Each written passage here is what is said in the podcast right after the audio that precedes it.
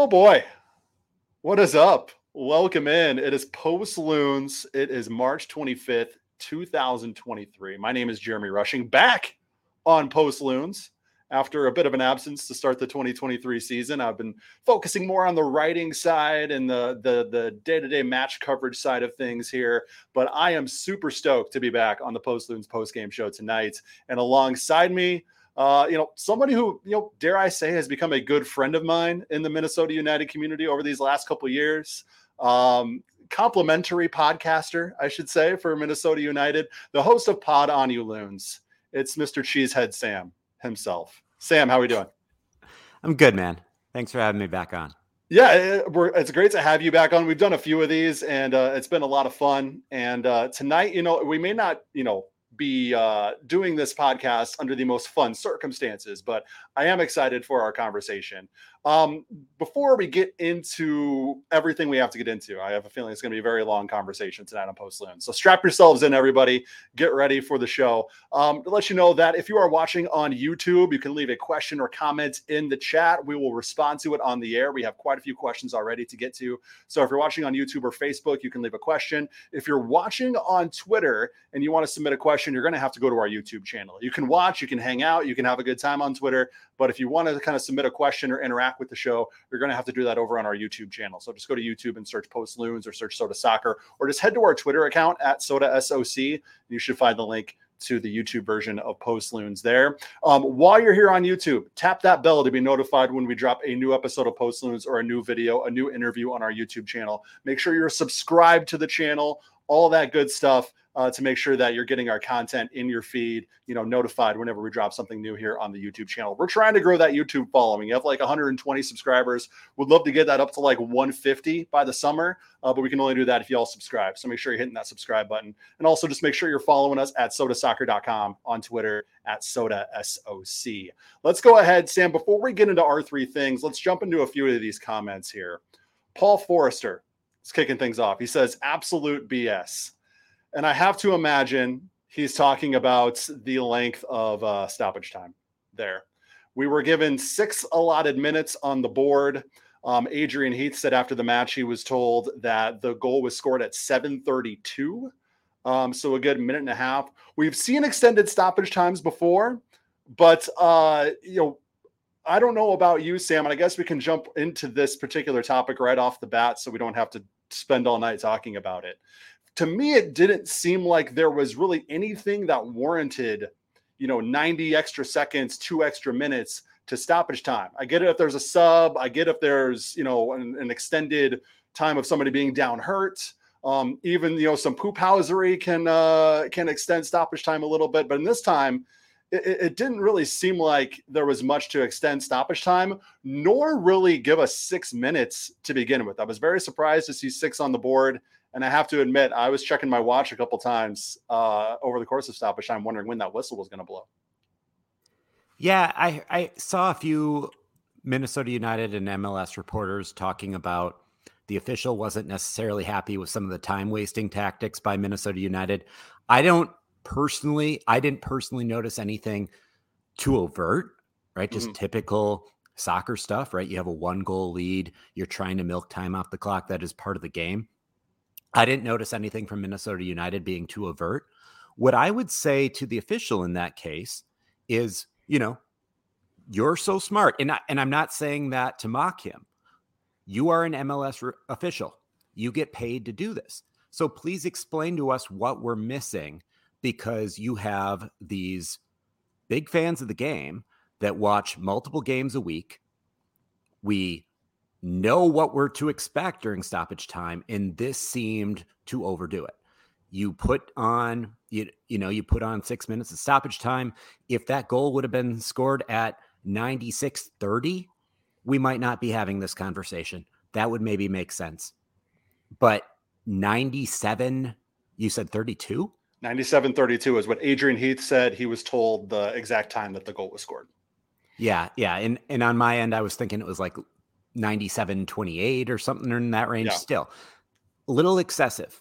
So that is on the official. Again, the official is the professional. They are they are supposed to be the smart one in this situation. Explain to us laymen why that goal was allowed to happen at ninety-seven thirty-two. Yeah, I mean, again, an explanation would be great. I think if the, if the, you know, this is a weird example to be using on an M L S postgame show, but like if something like the X F L have show, has shown us anything, transparency in these review processes or in these particular cases where we're asking a lot of questions on why certain referee decisions is gonna, are going to be made, transparency is huge in alleviating a lot of that confusion and alleviating a lot of that wondering why or asking questions. Because it was it was one of those issues where, you know, maybe there is a good explanation for it, but we're not ever going to find out. We're not ever going to find out uh, why Rosendo Mendoza added two extra minutes onto stoppage time, right? So that is that's that's where I think it it irks me, is just the lack of transparency in these uh, scenarios. Not not necessarily, I mean, obviously the decision leaves us confused and leaves us scratching our heads, but the, the transparency is where I, I get a little bit bothered from that. Um, but it is what it is. It's, uh, it's, it's the, you know, Adrian Heath said all week long, no excuses, right? No excuses at all. Uh, you know, regarding the, the absences on this team, I have to imagine that also translates to whatever calls are being made or whatever decisions are being made or not made on the pitch. Now, I, I did have to ask, did you have any Jeremy and Sam on Post Loons deja vu? Uh, oh. Jeremy and Sam talking about Minnesota United playing and Vancouver, Vancouver and a late, a late goal. Oh my yes. gosh. I just realized, I did not even think of that. I did yes. not even think of that. The last, and I guess maybe not the last time we did Post Loons, but there was a match last season. No, no, no, it was not. No, it was, it was, it was twenty twenty-one. I had to load it up. July thirty-first, twenty twenty-one. We were at Vancouver. It was like a ninety-first minute. It was Ethan Finlay uh, was seemed like he had the inside track toward the ball. He of course is in a, inside our box. The Vancouver player uh, collides with him and is awarded a penalty for colliding with Ethan Finlay. We never got an explanation for that. Yep. Something about Minnesota, Vancouver, late drama, yeah. late referee decisions, costing Minnesota United points. Uh, it is what it is. But um, Blah jumping in. I, first of all, I love the name Blah on YouTube, and it's very fun to say, hey, Blah is asking you a question. So Blah, appreciate the uh, input as always. What a truly disheartening end to a well-fought game. Yeah, and that's where I think I'm, we're going to start our three things here, Sam. Um, my first thing is actually going to start on a positive note. I thought there's a lot to take away from this performance positively for Minnesota. You consider the circumstances, you know, down seven guys who have started a match, at least one match over the first three games of the season, right? Um, all seven first team international players have started at least one match for Minnesota already early on in this season. So you're talking about that kind of impact being lost. You add onto that the Emmanuel Reynoso situation, right? So technically you could even say eight key players missing for Minnesota United in this match. And they take a one nil lead into the absolute death. And it takes, you know, seven minutes, ninety-seven thirty-two, I guess, the exact time for Vancouver to find the equalizer and walk away from Allianz Field with a point. Um, I think it shows kind of the the character of this team. I think it shows the fight in this team. I think it shows, you know, the the the collectiveness of this team. This team had no business. This this lineup being put together had no business showing really any cohesion whatsoever, with so many new players in so many new places, so many guys making their, whether it's their professional debuts or their Minnesota United debuts. Like there were so many guys on this, you know, who got in this match who hadn't really ever played together in such a competitive circumstance, right? And I don't really even think preseason can replicate this kind of environment. Regular season, a match with stakes at Allianz Field, nineteen thousand fans. And, and we saw a lot of uh, you know, discombobulation at times in this match, but they were doing enough to get three points until they eventually didn't. But I think when you're talking about takeaways, you know, I don't leave this match saying, man, Minnesota United has a lot to work on. I don't have that impression from this match at all. I come away from this match saying, man, you know, if if this team in this circumstance can put together this kind of performance, it makes me very optimistic for what, you know, a full strength fully together Minnesota United team can do over the, the course of the season, because the sustainability has been the question. But if this team, as it was tonight, can do this, it makes that sustainability, it makes me a lot more optimistic, I guess, about the sustainability for a full strength Minnesota squad as we head further on into the uh, twenty twenty-three campaign. I would agree. I originally had this as my second point. I'm going to bump it up to my first point because I think it goes along with this very, very well. We have some good depth. I know that our bench was a little bare in terms of players that have had plenty of M L S experience for this game, but you got to figure, right? Seven of our starters today, or well, six of our starters today would normally be on the bench, and you're not, right? You're not using six subs in an entire game. We, we have depth when we need it. I thought Clint Irwin, for example, looked looked the part today, obviously yeah. has quite a bit of M L S experience. We were able to just pick him up. I know we were very worried with the departure of Tyler Miller. Uh, we were very worried what kind of backup would we have to Dane Saint Clair. And actually, this reminds me a lot of, well, for the longest time, we had two starting caliber goalkeepers and we were trying to offload one, but we really couldn't get any value for one, um, you know, both making, right, starting caliber salaries. We weren't going to be able to get anything for Tyler Miller last year when we were trying to shop him. Not anything that would have been, not anything that would have warranted selling him anyway. Mm-hmm. When you have someone like Clint Irwin that you're able to pick up on a backup salary, who has all the M L S experience that he has with Colorado and with Toronto, and you're able to plug him in whenever you need him, and he looks the part of a starting caliber M L S goalkeeper. I, I thought that that was just a great example of the depth we found, right? We've said goodbye to a lot of, you know, crowd favorites, right? Ja'Cory Hayes, Respect the Tuck. I was a little mm-hmm. bit surprised to see him dismissed in the offseason, but right, as we have every single season, just that that um, that bar just keeps getting raised for mm-hmm. what does it mean to be a starter on this team? What does it mean to be a bench player on this team? And that bar just keeps raising, right? Ja- Ja'Cory Hayes was a quality backup for so long. We we said goodbye. Uh, Jan Gregish, um, you know, still is a starting caliber player in this league, just signed for Nashville. But, right, he was a guy that we were like, okay, I, I think we can I think we can make up for your play with someone that is cheaper in um, terms of, you, you know, Kervin Arriaga, right? The bar just keeps raising. The bar just keeps raising, and we're doing a good job stocking up on that depth. I'm comfortable with it. Yeah, I mean, depth has always been kind of a question for this team, right? What does what does this team have depth? We've thought in certain past seasons that this team had depth, and when push came to shove, in times where those guys were called upon to play bigger roles, the results weren't coming.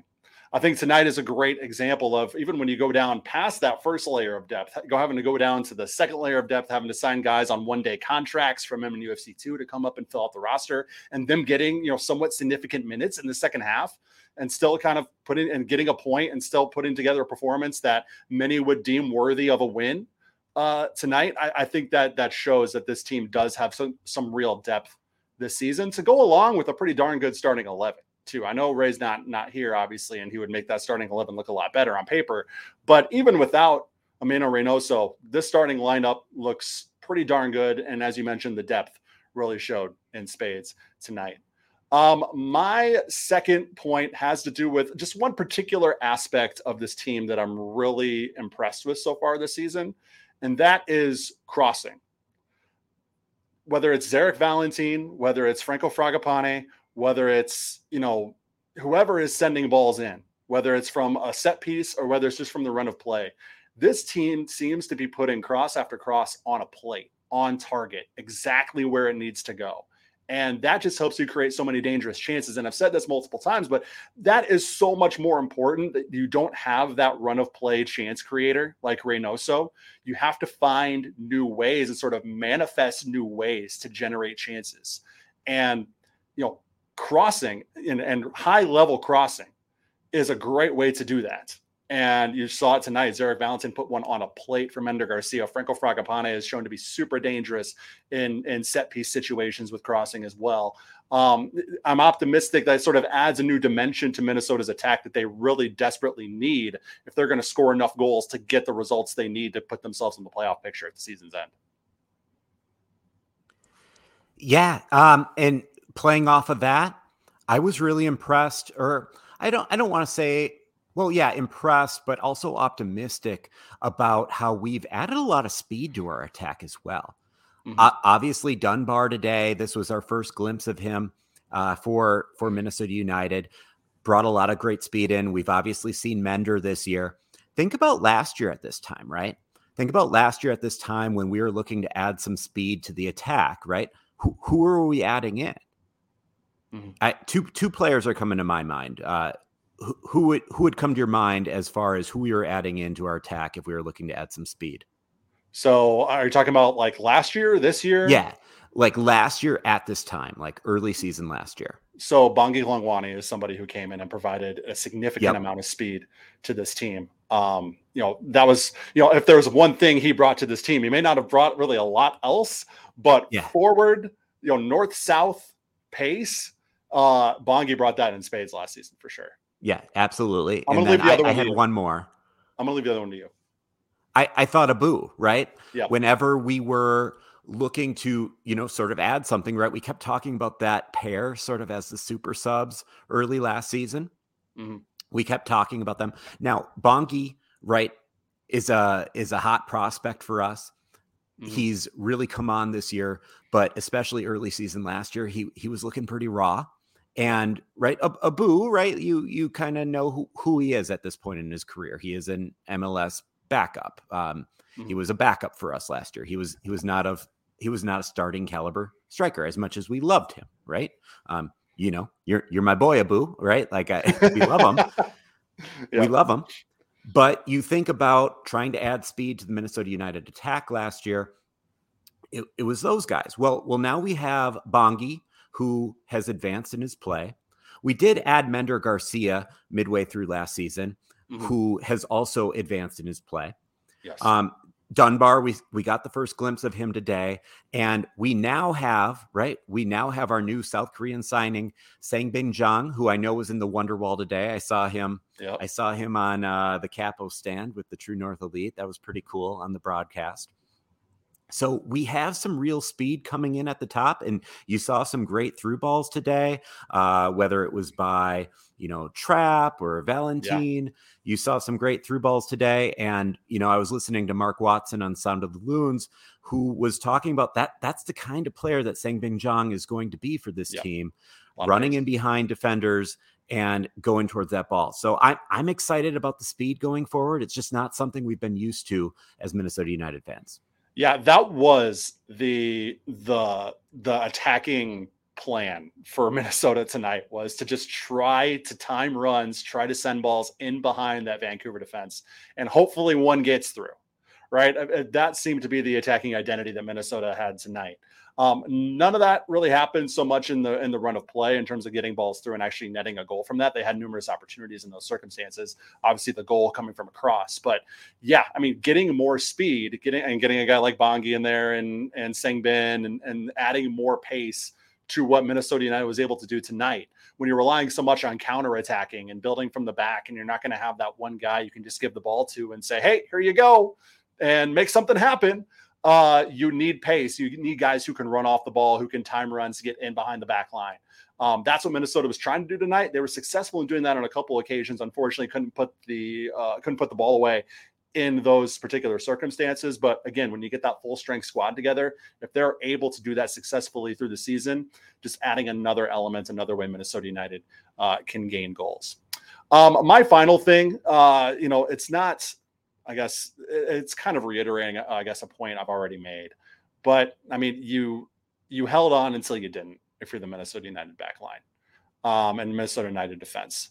Um, I asked Adrian Heath in the press conference if there was something more that they could have done to try to relieve that pressure valve, to try to maybe uh, get out and, and just keep the ball away from their own box um, instead of sort of, you know, packing it in and, and you know, just – taking on sustained pressure for the entire second half, which is basically what was happening. Um, and he said maybe there were there were times they could have sprung out on the counter, and maybe if they had kind of more experienced players as a whole on the roster and had more experienced lineup, and maybe they would have taken those chances a little bit more instead of staying staying compact and and taking those chances from Vancouver. Um, that was really, I guess, my only nitpicky critique of Minnesota is maybe they could have tried more to, you know, sometimes your best defense is a good attack. Sometimes your best defense is keeping the ball away from your own goal. Um, and I thought maybe they could have done a better job of that over the course of the second half. But I mean, that's, again, getting super nitpicky, especially considering how many guys were getting their first M L S minutes tonight. Yeah, you put aside, right, the, the fact that we seem to have more stoppage time than we were supposed to have. And you just look at the stats, right? Vancouver significantly um, outdid us in terms of possession. They had like at least ten co- corners. Um, mm-hmm. I forget if the final corner was the eleventh or if it was the tenth, but they had quite a few corners on us. Their expected goals was over two or right around two, yep. uh, compared to us at like what, zero point five or zero point six. I'd have to look back. And zero point six four for the Loons. zero point six four. Yeah. So stats wise, Vancouver not only won in the stats, but, you know, significantly outperformed us in the stats. Mm-hmm. So if you just look at the stats and don't take into context how late their goal came, right, you, you really can't complain uh, from a Minnesota United perspective as to, oh, it, it's one one. If, if anything, just looking at the stats, you're like, okay, it, we're lucky that it's one one. Mm-hmm. But, right, and we, we joke as Minnesota United fans because we hear this phrase, this cliche phrase so often, right? The goals change games. Well, I, I mean, the truth is goals do change games. Adrian Heath probably doesn't sub off Mender, Franco, and um, Mender, Franco, and uh, oh my gosh, who's the third one? I'm, oh, uh, it's Marquez came Mender. on. Hold on, I'm looking up. Uh, Fragapane came out at the end. Yeah, yeah. M- Mender and Franco, and who was in? Who was uh, Cameron in Dunbar. Sorry, Cameron Dunbar was. Yep, yeah. yep, yep. Yeah.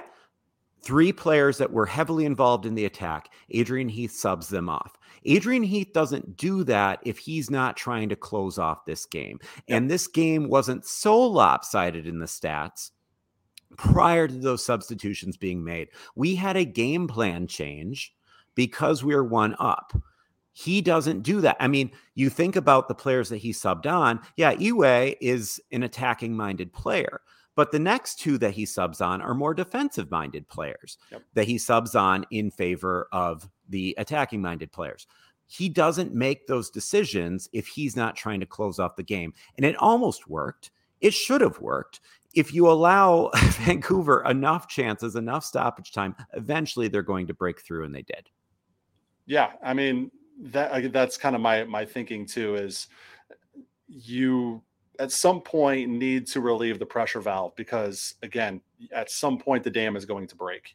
They almost held on that dam, but they just, they couldn't till the end. And I think it was kind of, in a way, you can argue the stoppage time and you can argue, you know, whatever you want to, as far as the refereeing and the officiating goes. I get that.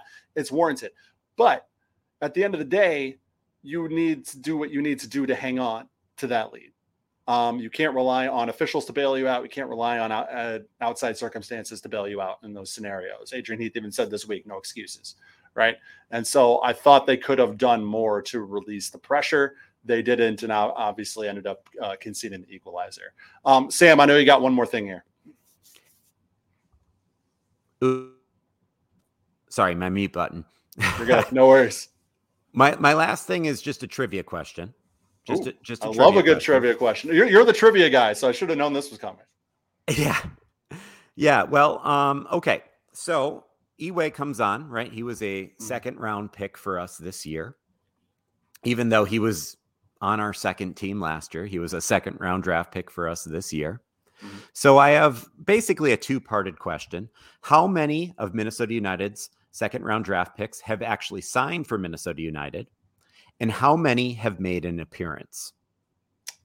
Okay. So I know one of the twenty nineteen guys, whether it was Gasper or Dotson, was a second round pick. Um, so that's at least one. And Iwe makes two. Yep. So I'm going to say they're the two to have made an appearance, but I don't know who the third is. I'm going to say there have been three that have signed, two that have made an appearance. You, you are correct, right? Dotson. Dotson was the first to make an appearance. Iwe now the second to make an appearance, as well as the third to sign. We did sign our two thousand seventeen second round draft pick. He never made an appearance. He was a French guy, and I'm going to butcher his name. It Hit was it. T- Thomas de, I, and I don't, I didn't take French class. Thomas de Villardi. Okay. V I L L A R D I. I think you got it. Villardi, maybe. You got to use kind of like sure. in, Fran- in French. I did take French class in high school and a little bit in college. I could conjugate every verb in the language, but I, you know, I couldn't have a conversation past thirty-five seconds. Uh, if John Marthaler is still here watching Post Loons, he is the M N U F C historian. So he will probably know um, how and probably how to pronounce the guy's name too. So John, if you're yeah. watching, hit us with a pronunciation in the in the yeah. comments. But I think the, the thing we need to take away from this is I was one hundred percent right, right? Three have signed, two have made an appearance. Yeah, yeah, we'll we'll say you were one hundred percent right in, okay, in terms of cool. the question. Yeah. All right, cool. That's yeah. all. That's all that matters. Uh, before we uh, shout out uh, one of our great, great sponsors here, let's get to a, a few more of these questions. A lot of questions coming in the chat. Paul Forrester says, on a positive note, I liked what I saw from the debutants. Yeah, I mean, we talked about Emmanuel Iwe, Zaydan Bello making his uh, first uh, M L S appearance. Cameron Dunbar obviously making his first Minnesota United appearance, as is Clint, as did Clint Irwin. So a lot of young guys getting first runouts tonight, which was really good. Uh, John Marthaler says, uh, Rosendo Mendoza says this is not going on long enough. And then John does have uh, info on, uh, at least we get a statement from uh, Mendoza on what happened uh, in stoppage time from Andy Grader. Uh, says, quote, a minimum of six thirty was going to be played, but there were further extended stoppages for which more time was added. I think that goes to your point, Sam, in terms of maybe he saw some of the time wasting as extended stoppages, although I also don't necessarily necessarily like the subjectivity of what a stoppage does mean um, in uh, in soccer or Major League Soccer uh, specifically. Um, let's go to a few more of these questions. We got M J says, what's different this year compared to last year and previous years? Do we have the two to three players now that Heath has talked about? Any other changes in the offseason as far as coaches or anything? Seems cohesive this year. Um, not too many significant coaching changes. I think a lot of the coaching changes or additions happened at the next pro level and at the academy level. Um, I will say, and we were kind of, it, when the Reynoso situation was playing out in the preseason, at least my thinking was, if this team is going to have success, it's going to be because they find a collective identity, both on the field and off the field. They find a way to kind of put all the pieces together on the field to work as a, as a full unit tactically and find a tactical identity where they're utilizing every player and relying on every player in some way, shape, or form to contribute. That's I thought. And then off, off the field camaraderie, you know, guys getting together and, and, you know, providing that cohesion, that, that friendship, that kinship that can translate on the field. I thought kind of that would be the recipe where Minnesota United would find success. And I think we are kind of seeing that a little bit. I think we're seeing the absence of Reynoso providing a little bit more of a well-rounded tactical approach for Minnesota. You know, they're going to press you high with the midfielders. And if the opposition breaks that first line, then you're going to rely on your back line to, you know, stop any any attacking sequences. And then you're also going to press high, try to force that that midfield turnover and get a short counter the other way to try to get a quality situation or, or a quality uh, scoring chance. Um, you're going to rely on crossing. You're going to rely on overlapping. You're going to rely on activity on the on the outside to try to send in crosses and generate opportunities that way. Um, you know, that's kind of what Minnesota United has done. We saw it work in twenty nineteen. Uh, that team ended up getting the four seed in the West and hosting the L A Galaxy in the playoffs. First time Minnesota hosted an M L S playoff match was in twenty nineteen. They did not have an Emmanuel Reynoso. They did not have a talisman. They did not have one guy they could just give the ball to and let him make things happen, right?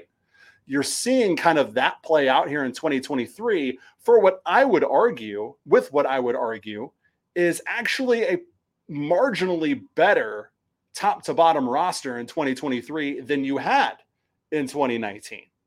So I think that's kind of the difference is Heath is kind of reverting back to that twenty nineteen-esque, you know, uh, philosophy, tactical identity, whatever it is, but doing so with an all-around better roster. No disrespect to the twenty nineteen team. I know that Ozzie Alonso, Eichel Parra, you know, that was the Hassani Dotson emergency, or Mason Toy did some things for this team in twenty nineteen. I don't want to disregard what that team was able to do and who that team had. But when you look at this roster as a whole and the depth, as we specifically mentioned earlier, Sam, it seems like this this is a much better all-around team, kind of, you know, having that same identity and just, you know, tra- transitive property thinking there, you would think you would have better results. So I, you know, and I, I think I've texted with the dummy run guys about this. Do you think when Heath says two to three players, we're two to three players away, do you think he's just messing with people? I right? think it's like a, I think it's like a, an, an like a, an Englishism, like, you know, oh, we're two to three. Like, I think that's just kind of like an off thing that, that it's, it's almost like, I don't know. I think it's something, cause you hear it said like in a lot of other, like when you, if you watch English football or you, you, you yeah. watch anything that two to three, this two to three, that, you know, that like, it seems to be something that's casually just used in conversations when talking about anything that's like multiple things. So, I mean, yeah, I, I think it's more due to that, but there could be an, uh, a sense of him, you know, kind of messing with us too. But I mean, he's not a tune out the noise type. He's not a, no, I don't no, absolutely not. Quite the opposite, type. actually. Quite yeah. the opposite. Yeah. Like, he's probably even listened to my silly podcast at least once, not because we're worth listening to, but because he just seems like the type that wants to know what people are saying. And I think that he hears Minnesota United. He hears the Minnesota United Twitterverse going off about, oh, here's Heath saying two to three players again. And I think he just drops it in whenever he can just to get us going. But I also think, right, because he's a funny guy. Um, I haven't met him. I know you have. I get the impression he's a funny guy. Um, yeah, but I also, right, like the M L S, right? The M L S is a, it's a growing league. Uh, we are getting better as a league every year. We're getting better as a team every year. I think what you said earlier, Jeremy, about this team, no disrespect to twenty nineteen, man, that was a great team. That was a, that was a fun season. Very no fun. Disrespect to them. I think right top to bottom, we're better in twenty twenty-three. Um, even if we don't finish as high, we're better in twenty twenty-three. I, I feel the twenty twenty-three team would beat the twenty nineteen team. Well, when you keep improving year to year, you're going to need to keep getting new, new guys. You're going to need to keep getting higher quality players, maybe two to three of them. It, it makes sense to me. I, th- I think every team, honestly, when you look at the offseason, when you look at who they're trying to bring in, probably are trying to bring in two to three right. new players, impact players, right? I feel like that's kind of just a, a general thing maybe you're trying to look at. So right. I don't know. Yeah, I think it's, uh, I, I think it is kind of funny how it's kind of blown up and become a thing among Minnesota right. United Twitter and the Minnesota United fans. And um, I'm here for it for sure. Whether it's, whether it's on purpose or not, I'm here for the banter always. I'm also here for talking about our friends over at Pentz Homes. I love dishing on Pentz Homes. They have been supporting uh, Soda Soccer since the beginning. We launched uh, thirteen months ago to the day. Actually, Sam, is when Soda Soccer launched February twenty-fifth, twenty twenty-two. And since day one, Pentz Homes has been on board supporting our work. So you should support them, not just because they support us. Um, if you follow Nate Pentz on Twitter, you know, A, he's huge into Minnesota soccer. He's a big Minnesota United fan, but he's also pretty damn good at his job, which is bu- helping people buy and sell homes and make them the happiest they can possibly be in that process. Um, anybody who has sold or bought a home or done both in the same process knows it's stressful. It's not really all that fun. It's not really all that exciting. It's kind of dreadful.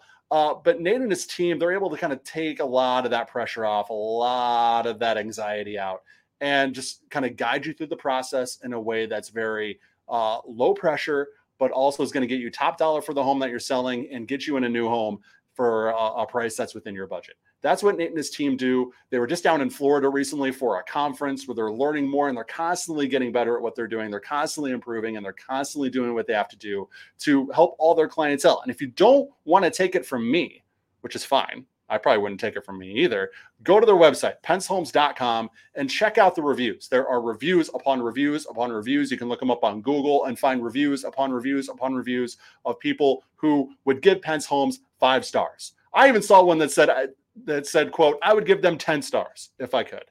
That is the experience people have with Pentz Homes. When you hire a realtor for this process, you want to make sure you're hiring somebody you trust and somebody who knows what they're doing. Nate and his team check both those boxes, people. So if you're in that process, I highly recommend you hit up our friends over at Pentz Homes. Again, you can go to the website, pentz homes dot com. You know, get the process started there. It's free to talk to them. It's free to have a consultation. Why wouldn't you take advantage of that? Um, if I've sold you here, you can email Nate directly. You see his name below, Nate, N A T E, at pentz homes dot com is the email if you want to hit him up. And when, when you're doing, when, while or when you're doing so, I combine both those words into one. While you're doing so, make sure you let them know that Jeremy and Sam from Post Loons sent you over there. Uh, because, you know, they're uh, they're supporting us, and we want to make sure that they know we are supporting them by telling the fine people who watch our podcast about Pentz Homes. Okay, Sam, so let's get into some of these sort of marquee moments in the match here. This has been something that I think there are a couple specific concerns that have uh, that have kind of shown themselves with Minnesota so far this season. One is set-piece defending. We didn't really see that come into play tonight. The second one, though, is how they're starting the game and starting the second half, how they're starting each half.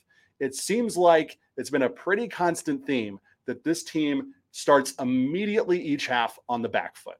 And it's really shown itself specifically in these first two home matches where right off the kickoff of the game, we have seen A-plus scoring chances for the visitors within the first minute. It happened with Lewis Morgan in the, in the Red Bulls match, and it happened tonight where – Uh, there was a shot from Vancouver, and I'm trying to find who actually got the shot. It may have been um, – I'll find who actually had the shot in a minute. But anyways, off the crossbar, forty seconds into the match. This is something that – it's something to keep an eye on. If, if they can't tighten this up, you know, when you're facing a team like L A F C, when you're facing the Galaxy, when you're facing Seattle, when you're facing Kansas City, Cincinnati, whoever it is, a team that can make you pay – You know, you could find yourself down one nil in the blink of an eye, and that is not a good spot to be in. Yeah, and right, we we tend to settle in. Like, we haven't tended to be punished by this, but it is a recurring trait of Minnesota United in games.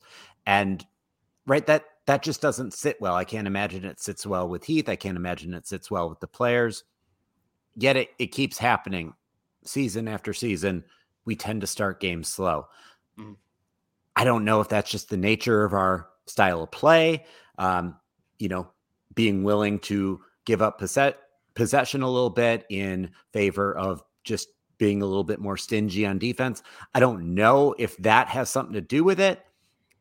I don't, I don't know. You, you are right. It is a recurring theme. It doesn't totally make sense. We haven't really been punished by it, but that possibility is there, right? That possibility is there. I don't have the stat in front of me, but we we tend, right, because, and it makes a lot of sense, because we tend to be a one goal a game kind of team, mm-hmm. right? Not a lot of French fries uh, being dished out by McDonald's right now. Even when they even games. when they earn the French fries, evidently there's a problem getting the French fries. So you never know. Oh, I didn't. I did not hear this story. Yeah, but there were some people I, I saw on Twitter. There's some people who they they tried to get the fries through the app, and something wasn't working, and the team had to like take an extra day to figure out what was going on. It was a joke, people. You'll get your fries if Minnesota scores multiple goals. I promise. Uh, don't don't sound any fire alarms and say Jeremy is telling you you're not going to get your fries. You'll get your fries. Anyways, e- continue. Sorry. Either way, right? We are a low goal scoring team. Makes sense, right? We all know this about Minnesota United. So if we concede first, we're not able to play the game that we want to play. We're not able to use the tactics that we want to play, right? You saw what in like the sixtieth, seventieth minute, you see us transitioning out our offensive-minded players, bringing in some more defensive-minded players. You see this game after game, season after season, right? When we score first, we're able to play the game that we want to play. When we concede first and we have to be the ones trying to score, trying to score and salvage the game for us, we aren't able to play the game that we want to play. Sorry, this isn't, you know, the, these aren't these just great revelations or these great hot takes that I'm dishing out right now. It, I'm just kind of stating the obvious is that, you know, if we are playing sluggish in the first twenty minutes, we are eventually going to let in those goals, and then we're not able to play Minnesota United football the way we want to. Yeah, I mean, and if this team is going to have sustained success this season, it's something they're going to have to tighten up, because, again, if they go down, not only just go down, but go down early, it can really change the complexion of the match. Not just tactically with what Minnesota United wants to do, but if it happens at home, it takes the energy out of the crowd. It, it can do a lot of things, obviously. Obviously, when you give up a goal first, it's not ideal, but it can really have a, a snowballing effect that works against you if you're Minnesota United. So something to tighten up for sure. Um, so then that was uh, Brian White who had that uh, that first uh, opportunity off the crossbar after a Zarek Valentin um, giveaway. And giveaways were an issue tonight. Uh, six minute happened again. This time it was Dotson leading to a short counter from Vancouver. Uh, Gressel unmarked on the far side of the box. Back post marking, another reoccurring issue. It's something to keep an eye on. Uh, and the cross finds him beautifully. Irwin's able to deny the volleying effort. Um, fourteenth minute was the first real opportunity for the Loons as Garcia presses high, forces a deflection at midfield. This is when Minnesota United, the way this team is structured, when I talk about that tactical identity of high pressing and trying to force those midfield turnovers and create short counter attacking opportunities. This is what I'm talking about. Garcia presses high, for, back presses, forces a deflection at midfield, and then it's him and Amaria. Uh, it's sort of a give and go. The deflection goes towards Amaria's way. He gets the breakout pass to Garcia. But unfortunately, the Vancouver defense does recover before he can get a shot off. Um, but, I mean, we kind of saw the good and bad from Minnesota United in the early going here. Um, the fortieth minute, though, is where we would get the goal. And I kind of want to stop here and talk about this for a minute. Garcia finds open space between the Vancouver center backs, and talk about the crossing. Zarek Valentin right on the money, on a plate for Garcia. The Colombian finishes the header to put the Loons out front. I mean, we talk about Minnesota United football. This is it. Getting guys in the box, putting putting the cross in a good spot, having guys in the box active enough to work to get ahead on the ball. We saw it with Miki Tapias against Colorado. Uh, we saw it with Miki Tapias against uh, the Red Bulls, where Bongi ended up scoring off the deflection. Um, you know, this is something that they're they need production via crossing, via set pieces, just different ways to try to generate goal scoring opportunities without Reynoso. They did it here. And it, it was it was a beauty of a goal, a beauty of a cross by Valentin. He was actually FootMob man of the match. Excuse me, man of the match when you're looking at match ratings from FootMob. Um, and I thought it was well deserved. Not only do you have a good good uh, defensive performance, but I mean the assist on this goal was well deserved. And uh, they're going to need more of this from their outside backs, uh, more overlapping, more crossing uh, to find more goals if they kind of want to be that more than one goal a game scoring team and uh, put some more crooked numbers on the board throughout the season. Yeah, and I also I, I think we can't understate the significance that it was Mender on the other end of that cross, earning yeah. his second goal of the season, second goal in four games. He did not have a great game uh, in, in the last game, right? He did not have a great game. Um, shoot, why am I forgetting who we played last week? Colorado.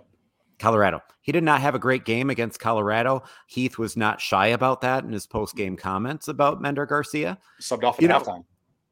Yeah, that's right. Took took him off at halftime and had some pretty, pretty harsh post-game comments on Mender. Now, I don't know necessarily how Mender responded to that, but we do know how Heath tends to, right? We we do know the Heath doghouse. We do know how Heath tends to, you know, bench players when he's not very happy with their play. And, right, maybe this was the perfect week where Heath didn't have that option.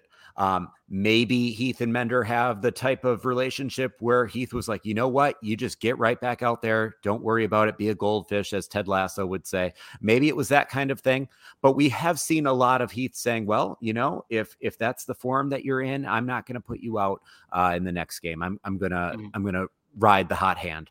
Yeah. So I, I do not know what the circumstances were that led to Heath trusting in Mender again, but Mender repaid him for it. It yeah. worked out. He gets, again, his second goal in four games.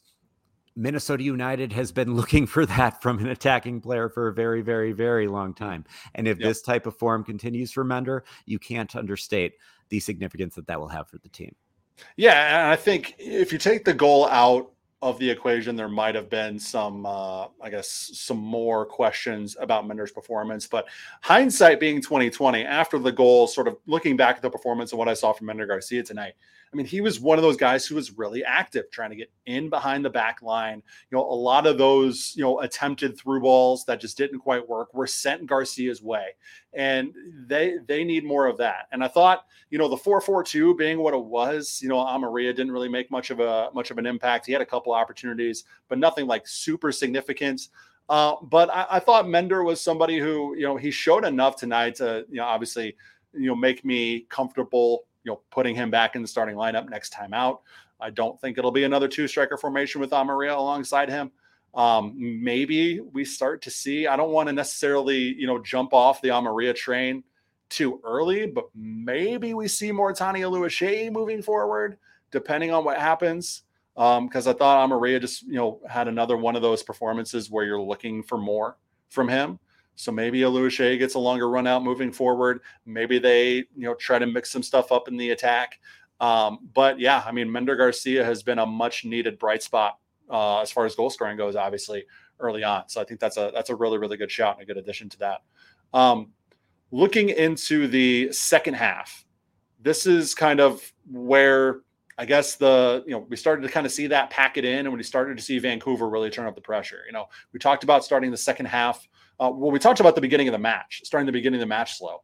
Um, the second half, once again, an example of that. Um, Heath has talked numerous times about this team needing to be better starting halves, whether it's the beginning of the game and the second half. Uh, tonight, obviously, will not ease his concerns there. Um, off the kickoff, pretty much, Gressel finds a mostly unmarked Dahomey in the box. Irwin's able to tip that header over the bar. Uh, let's skip ahead, though, to the uh, fifty-first minute. Loons break out with D J Taylor streaking along the left. Sends a really nice ball in the box towards Amaria, but it's just ahead of the striker's reach. Now, here's my question on this, because I sort of mentioned this under my breath in the press box after this happened.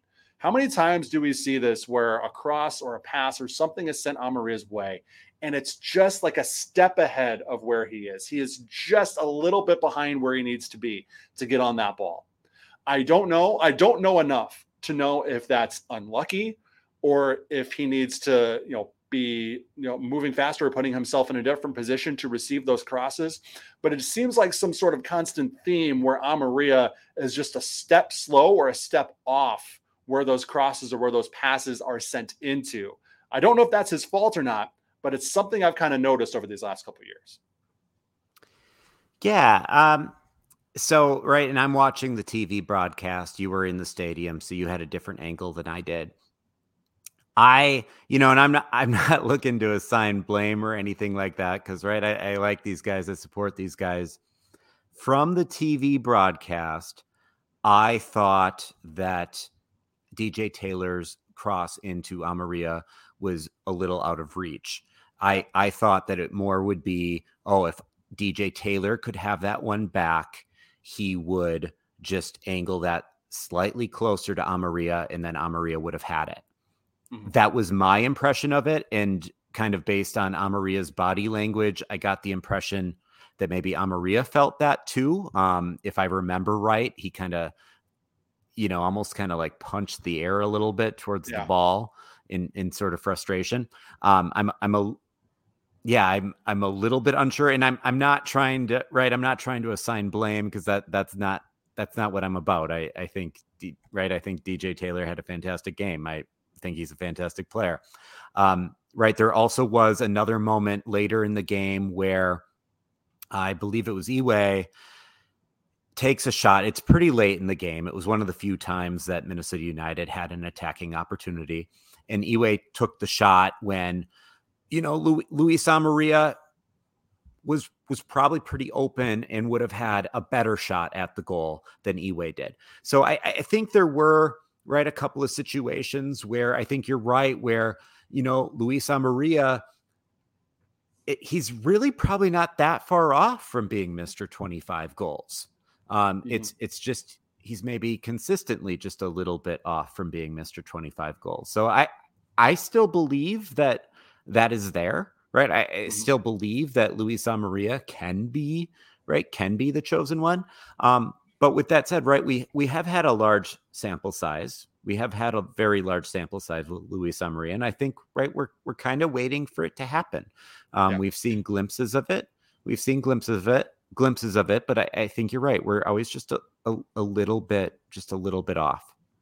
Yeah. And, you know, again, not going to completely write him off, not going to completely jump on the train, but that has been one of the, I guess, themes of the early part of the season is just uh, seemed a little bit underwhelmed with what Luis Amaria has has brought to the table early on. And I think, you know, Mender Garcia is kind of a, uh, a surefire starter uh, next time out against Saint Louis.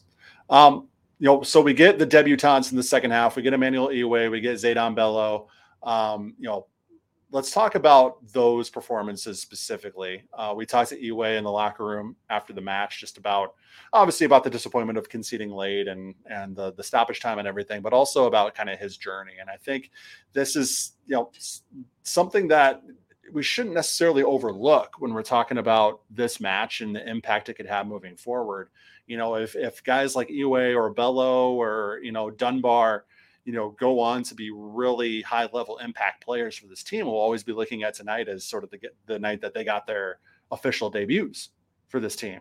Right. And I think there was enough seen from at least Iwe and, and Dunbar. You know, Bello didn't really get his foot on the ball. He didn't really have much, much time to, to really show anything, but you know, Iwe comes on and all of a sudden he finds himself streaking towards goal with the ball at his feet. Right. Now, granted, maybe he didn't make the best decision with the ball, could have passed it off earlier, gotten himself an assist potentially. Um, but, you know, you look at that as like, okay, you know, he can, maybe he can make something happen. Cameron Dunbar, you know, I was actually, the energy he brought and the pace he brought tonight, I was really impressed with, with what, what he was able to do uh, from that standpoint. There was actually a point in the match where um, he's chasing down a ball that's headed towards the byline. And just before it crosses, he gets to it just before it crosses into the, into the uh, over for a goal kick. Just before that happens, he's able to run around it and get his foot on it. And it's just sort of like a, kind of like a blind cross, and nobody gets on the end of it, but it lands inside the six yard box between like the six yard line and the post. It was like a perfectly, like if you were to put a target on where you want to put that cross, nobody was on the end of it because everybody was kind of discombobulated. Like that was like an, an excellent ball. So like there are little things you can take from this match in terms of just the, the performances overall. And we talked about this a little bit earlier, that you can see as, as positives moving forward. Um, I would like to see more specifically from Cameron Dunbar moving forward, if I'm being honest. Uh, I want to see him get a, a longer run out on the pitch. Um, I'm excited to see what Iwe, guys like Iwe and Bello can do, and, and Devin Battleford as well. Um, and I'm in U F C two this season. See if they can kind of show out and maybe earn a longer run on the first team, first team contracts officially, if you will. Um, but this is also when we kind of saw the bunkering down and the, the taking uh, taking of the, the pressure and everything like that. And then you end up conceding the late goal, which the sequence was a little crazy. And I, I really, someone I really feel for in, in this scenario is Mikael Marquez. Um, he's trying to, he's trying to basically end the game. Uh, he gets around the ball. He sort of like juggles it to try to gain possession, but in doing so, he gives it up. And what ends up happening in this sequence is you get, uh, I believe it was Vitae on the right, sending in a deflected cross to the back post. And uh, yeah, I mean, I think we know what happens from here. Sean Bescher uh, puts it away, and that's the ball game. one one, the final kick of the match. Um, we've talked about the stoppage time. We've talked about, you know, a lot of the things that led to this, but Sam, I just kind of want to get your thoughts on that sequence itself leading to the, uh, the equalizer. I mean, it was, it was a fantastic goal, right? It was a fantastic effort. You you can't take that away from Vancouver. I um, I did have to, I, I did have to go back and I listened to the commentary by three three different crews, trying to make sense of it. I listened to the commentary by the Score North guys, and the Score North guys kind of sounded like us, where they were they were just livid, trying to make sense of why. why it was allowed um, to go that far into stoppage time. Mm-hmm. Uh, Callum Williams, right? Our, our good friend Callum, on the just normal broadcast, as well as the M L S three sixty guys, I, you know, rewound and kind of watched their take on it. All of them were just so impressed by Vancouver. And none of them were talking about, I, I mean, of course, right, because they're not emotionally invested in Minnesota United. None of them were talking about like, oh, Minnesota United just got robbed. They were all talking about it as this was incredibly deserved by Vancouver. Again, we talked earlier about what were the stats going into the game. If you just looked at the stats, you'd say Minnesota United was lucky to be one one. Um, Uh, of course, we we've said I don't I don't agree with just looking at the stats when you consider the context, but it it was right like just trying to be a neutral here. It was impressive on the part of Vancouver. Yeah, they were beating Again, down the door the entire second half. I mean, that was, yeah, it was going to come down at some point, right? Don't give up until the whistle blows. That's what every coach at every level of sport you've ever played since you were kindergarten will tell you, is you don't stop playing until the whistle blows. And, and that's exactly what, that's exactly what they did. I, I, yeah, what, I don't know. I don't have much more to say than that. That's a good point. Whatever the Whitecaps version of Post Loons is, yeah. that's what, that's the narrative. That's the, what's the, what they're saying. This team did not give up. They, you know, did not rest on their laurels, did not say, okay, it's in the seventh minute, minute of stoppage time. We've had a billion chances. I guess it's not going our way tonight. They kept the pressure on. They forced the turnover. They turned that into something. You know, that's there's a lot of credit to be had for Vancouver as well. Vancouver yeah. has not really been, you know, as far as results wise, not really been an impressive club over these first few matches. I think their most impressive result, aside from this one, was a draw against L A Galaxy uh, last week. So, you know, that's kind of, you know, that's I think that's part of the reason why a lot of Loons fans are optimistic, even down seven starters, that Minnesota could come away with three points in this one, being at home and facing a, a side, you know, that, that hasn't really shown much in Vancouver. So what they're saying is we go on the road. Yeah, it was a depleted Minnesota United side, but we're down three guys too. We go to Allianz Field, raucous crowd, and we steal a point at the death. They're going to take that a million times over. And, and yeah, when you look at the stats and you look at what Vancouver was able to do specifically in the second half, generating chance after chance after chance after chance after chance, it is objectively deserved for them to get that goal. When you add in the context of the extended stoppage time and everything like that, it doesn't seem so much. And when you're uh, emotionally invested into Minnesota United, you ve- you definitely seem hard done by, by this. But at the end of the day, it is what it is. You play until the whistle blows, right? You play until the final whistle blows. Doesn't matter if it's ninety minutes on the dot. It doesn't matter if it's one hundred four minutes. You play until the whistle blows. And credit to Adrian Heath. He did not make any excuses in the second half. He stuck to what he said all week long, not making excuses. He translated that into this moment. He did say he was not given an explanation when asked the referee after the match of why there was stoppage time. Obviously, we got the explanation courtesy of the pool reporter. But there, he did not make any excuses in the post-game press conference and did not blame the officiating or the referees. He did seem very pissed off that there was ninety seconds added uh, to the stoppage time, as I feel like any manager would be in that scenario. But he did not once say or indicate that that was why they lost.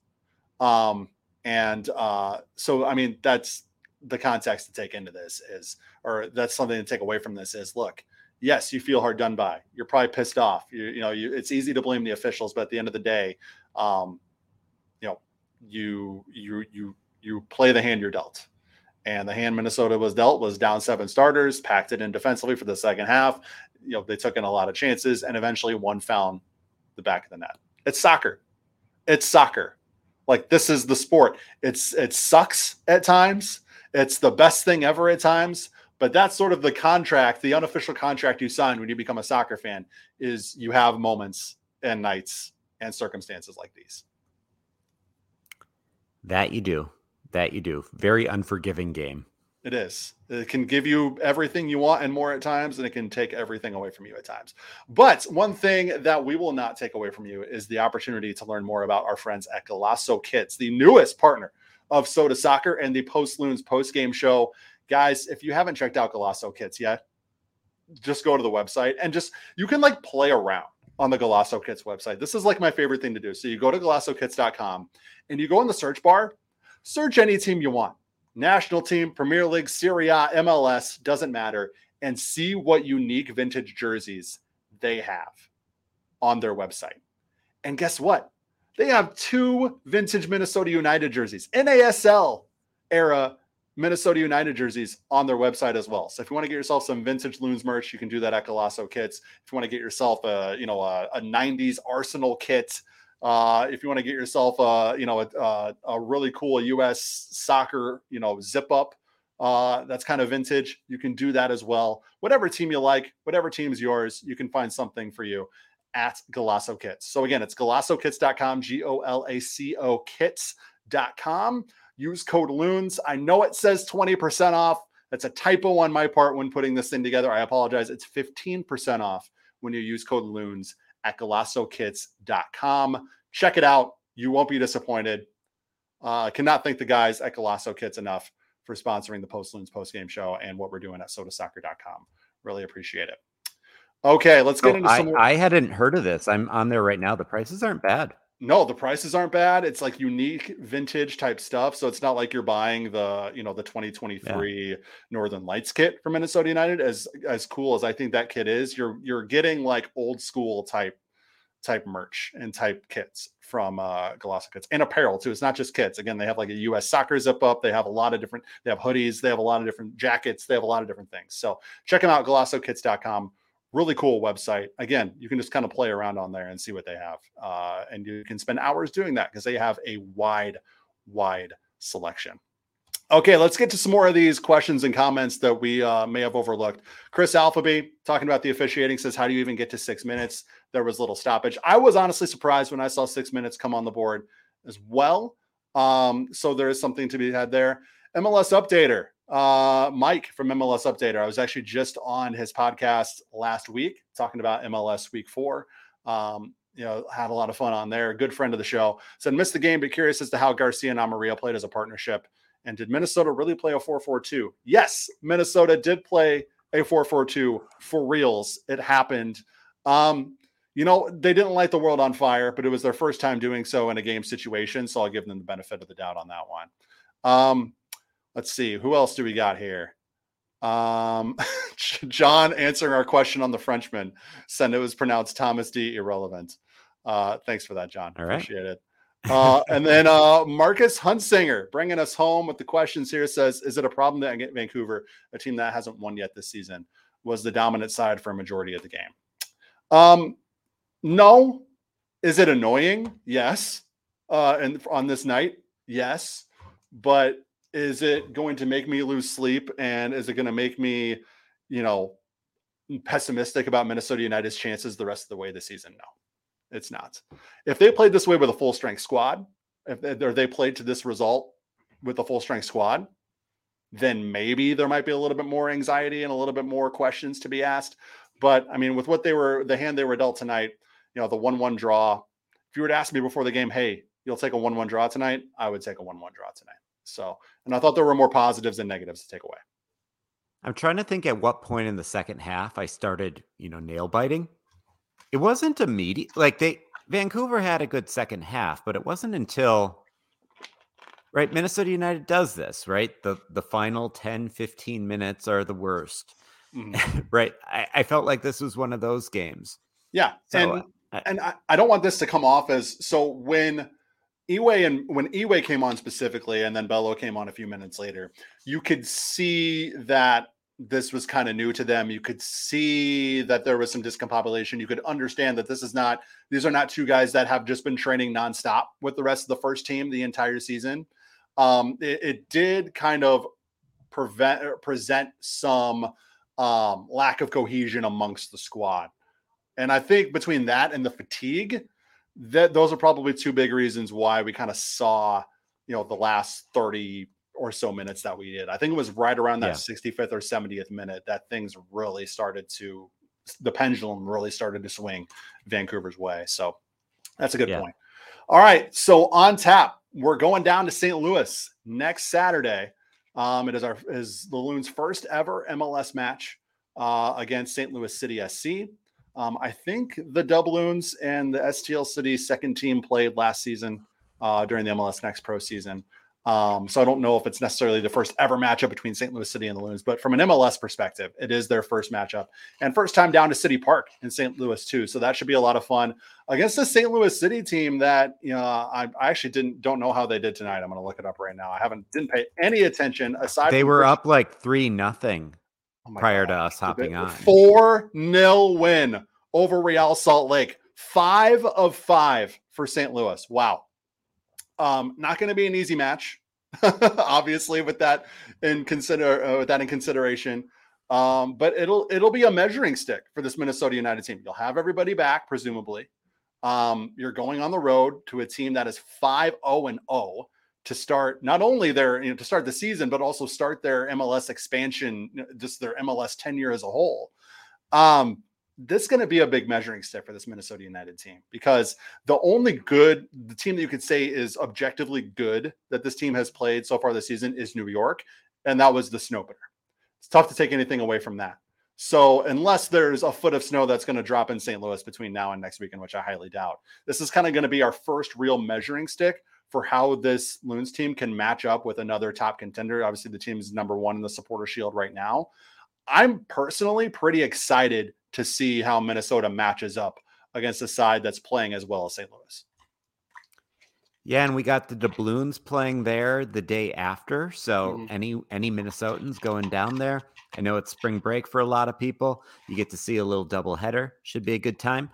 Jer- Jeremy, you have some Saint Louis connections. Are you going down?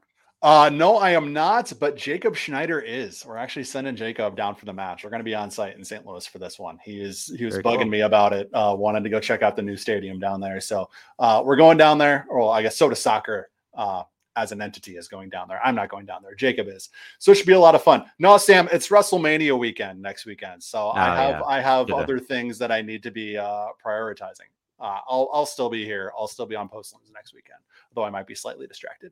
But um, yeah, I think all in all, it should be a lot of fun. That should be a really fun matchup between Minnesota and Saint Louis. Excited again to see how they match up. And then Easter Saturday, you go to Chicago to take on the Fire at Soldier Field. Um, that should be an interesting one as well against a Fire side that you know, we don't really know what to what's, what to make in the early part of this season as well. So there's a lot to be Um, excited about for when these guys get back. And Adrian Heath assured us this week that um, there shouldn't be any travel issues with with guys getting back in time and getting, you know, the jet lag out and whatever they got to do to be ready for for Saturday against Saint Louis. So should be a lot of fun. Uh, but Sam, any any closing notes, any final thoughts before we get out of here? No, other than if Soda Soccer ever wants to send me to any of these games, you know, I can I can cover. Okay, sounds cover. good. We'll keep you. Are we going to Miami this year? If you wanted to send me to Miami, L A, you'll be on standby. You'll be on standby uh, for for a match. We'll we'll let you know. We'll let you know if we need you. We'll we'll call you in from the bullpen if we uh, yep. if we need you yep. to use a to use I'm, a baseball I'm good reference. For that. All right. Well, I'm looking over to my side, and everybody else has left the press box, so I should probably get out of here before the lights get turned down on me. Um, sure. He is Sam. Sam, tell everybody where they can find you and find your podcast. Yeah, I'm on Pod On You Loons with my good buddies, Justin and James. Uh, you can find us on any pod podcasting platform, just Pod On You Loons. You can find us on Twitter at Pod Loons. You could find us on Facebook or Instagram, but we don't do a good job uh, updating it. You can also find me at, at Cheesehead Loon on Twitter. All though, right. to be honest, not too active. So just find the podcast. There you go. Cheesehead Loon himself, Sam for Pod On You Loons. Thank you so much for joining the show, man. We appreciate it. Uh, I'm Jeremy Rushing. Thank you guys so much for your support of Soda Soccer. We appreciate it. We'll catch you next week after Loons and Saint Louis City. Have a great rest of your weekend, everybody. Yeah, thanks for having me on. Peace out, everybody. Thanks